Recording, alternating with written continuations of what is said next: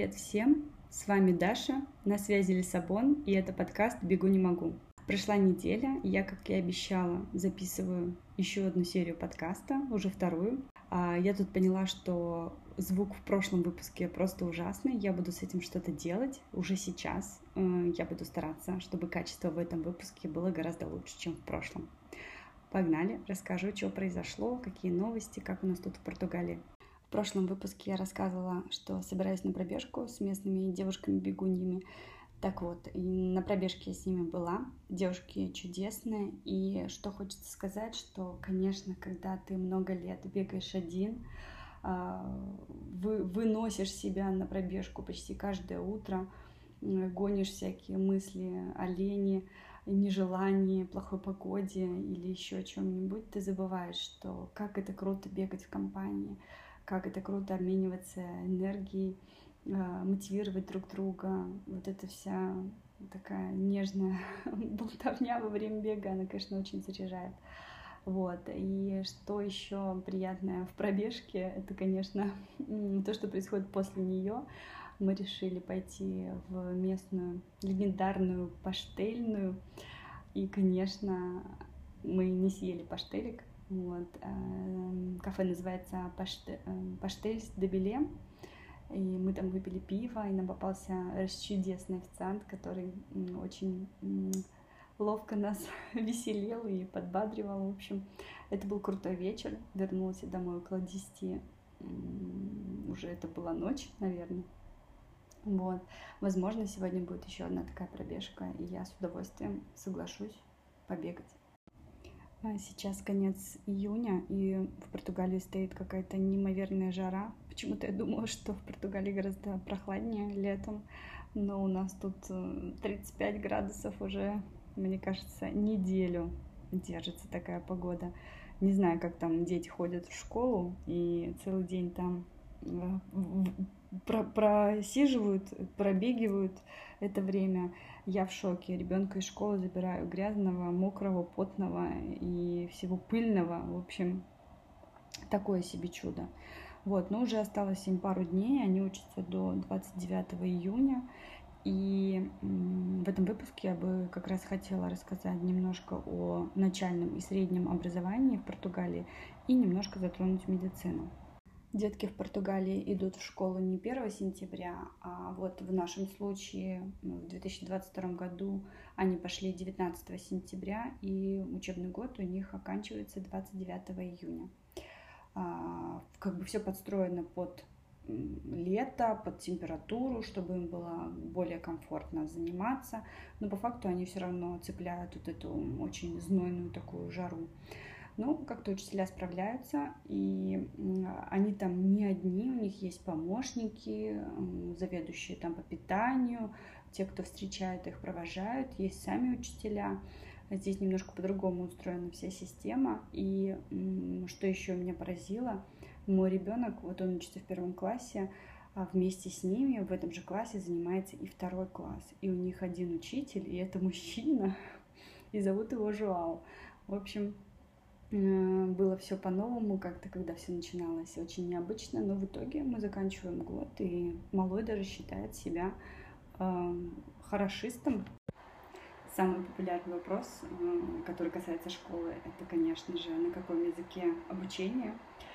Конечно, на португальском. Мы же в Португалии. Английский у них там даже еще не начинался, хотя я, когда только планировала переезд в Португалию, была уверена, что английский будет с первого класса. Нет, обучения на португальском, английского пока нет, но очень многие дети и родители вообще в Португалии все почти говорят на английском языке. Поэтому проблем у нас нет. За вот этот учебный год малой уже сносно читает на португальском, пишет и понимает очень много информации, говорит пока не очень много. Конечно, язык сложный, совершенно другой, но тут у них сделано все для того, чтобы ребенок чувствовал себя комфортно. Страна много поколений принимала мигрантов, э, была таким каким-то транспортным узлом. И здесь э, вся система образования, она настроена на то, что как бы прибывает много много детей мигрантов, совершенно другие культуры, разные языки. И вот в степенном случае он почти, наверное, семь у него было занятия каждый вторник, когда к нему приходил как бы дополнительно учитель и обучал его португальскому языку. Эта система в каждой школе есть. Хочу сказать и уточнить, что у нас обычная португальская общеобразовательная, прям ну совсем самая стандартная португальская школа. И для них есть такие занятия для каждого ребенка, который не говорит на португальском. И по опыту моих друзей даже создаются специальные курсы для родителей, которые не говорят на португальском. И они приходят, три месяца учат язык, а по окончанию этих курсов получают даже сертификат. Культурное разнообразие в португальской школе, где учится мой сын, это, чтобы вы понимали, 15 национальностей, примерно на 75 учеников школы. Это Бразилия, Кабо-Верде, Бангладеш, Польша, Испания, Франция, Португалия, Германия, Норвегия, Дания, США, Израиль, Непал, Украина и Беларусь. Еще в португальских школах э, есть ребята из России.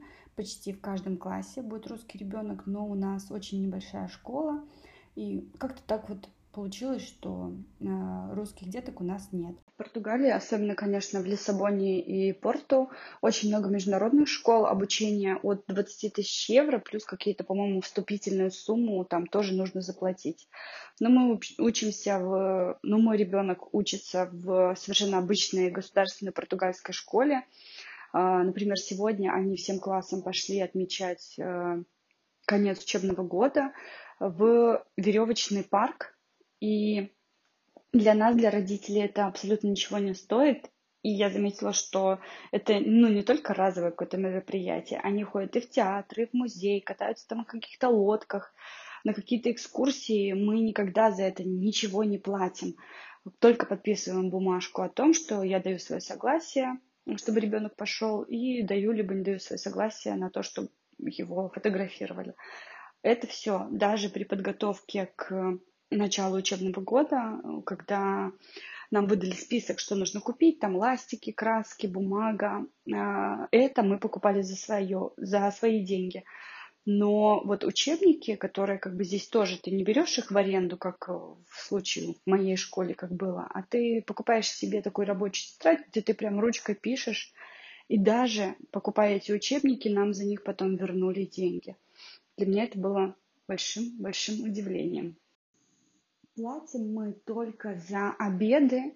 Это полтора евро. Каждый обед стоит. Ну, это недорого, недешево. Так есть. Э, каждый месяц примерно вот около 30 евро мы платим. 30, 35, 37 на моей памяти. А завтрак им от нашего района, где ребенок учится, предоставляется бесплатно. А, Ребенка можно забирать в 3.30 в нашей школе, например. В 3.30 я могу его уже забрать, у него занятия закончились. Но в основном родители оставляют до 5. Э, и если вам нужно еще дольше, вы, допустим, работаете, то ребенка можно забрать в 7 с какой-то небольшой доплатой. То есть физически вы отправляете ребенка к 9 утра в школу привозите и можете оставлять его до 5 бесплатно, доплачивая только за обед.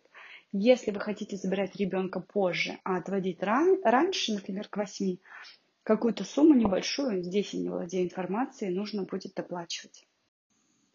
Я часто слышу, что э, многие, ну, те, кто вот приехал, с кем мы тоже как бы общаемся, русскоговорящие, не всегда довольны португальской школой, э, уровнем образования, но в нашем случае как бы мы абсолютно рады э, своему решению, учителям, которые нас окружают, э, не знаю, подходу э, к всему. Мы абсолютно рады, благодарны Португалии, но я слышу очень часто, что родители не хотят, чтобы их дети учились в португальских школах, и поэтому есть много разных причин, начиная от того, что вот, допустим, здесь есть какие-то коммуны цыган, и их девочки, они ходят только в какие-то начальные классы первые, и потом их выдают замуж, они там очень рано рожают. В общем, как бы не очень приятное общество у детей. А, с вот этими вот детками как бы получается. И многие родители не хотят, чтобы как бы их дети пересекались с такими культурами, можно так сказать, или нет. Не хотел бы никого обидеть. Это первое. Второе, это низкий уровень образования, но у меня тут тоже вопросов нет, потому что мой ребенок пошел в первый класс, он учит э, алфавит, читать, писать на португальском, и для нас это скорее плюс. И здесь считается норма, когда ребенок там в старших классах, у него есть потенциал, точно так же находит репетиторов, какие-то дополнительные занятия, и ну, как бы вопрос снимается. Вот. Но я хочу сказать, что здесь, конечно, школы э, ребенок абсолютно счастлив. У нас была ситуация, когда к нам приезжали гости, и я говорю, малой, давай ты в пятницу не пойдешь в школу, я там напишу тебе что-то. Это было первый раз за весь год. Я говорю, давай пропустишь школу.